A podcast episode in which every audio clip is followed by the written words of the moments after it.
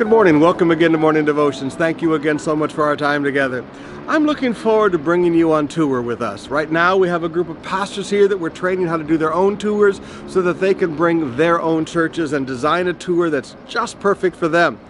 In a few weeks, we've got the beautiful young adults tour going and young adults, there's some really cool things that you're going to get to see. And then the Prime Tour leaves in just a few more weeks. We're looking forward to you joining us. And if you're not been with us to Israel, come. Right now, I want us to come back to the book of Matthew, chapter 12, verse 35. A little thought I called Two Treasures.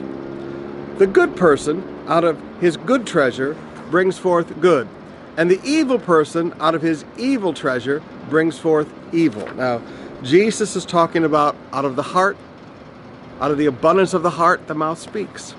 Every one of us has a treasure in our heart. It kind of governs who we are as a person. A good person has good treasure in their heart, very valuable things wisdom, truth, integrity, righteousness. An evil person also has a treasure in their hearts, something that they value corruption, shrewdness, cruelty, bigotry, things, values and things that they they hold on to as treasures. They they consider it very very important and very valuable that they are a bigot and there are certain people that they don't like or there are certain people that they hate. Every one of us has things in our heart that we value. What we value in our heart shows a lot about who we are. Good people, good treasure. Evil people, evil treasure. I want to challenge you today. What's in your heart?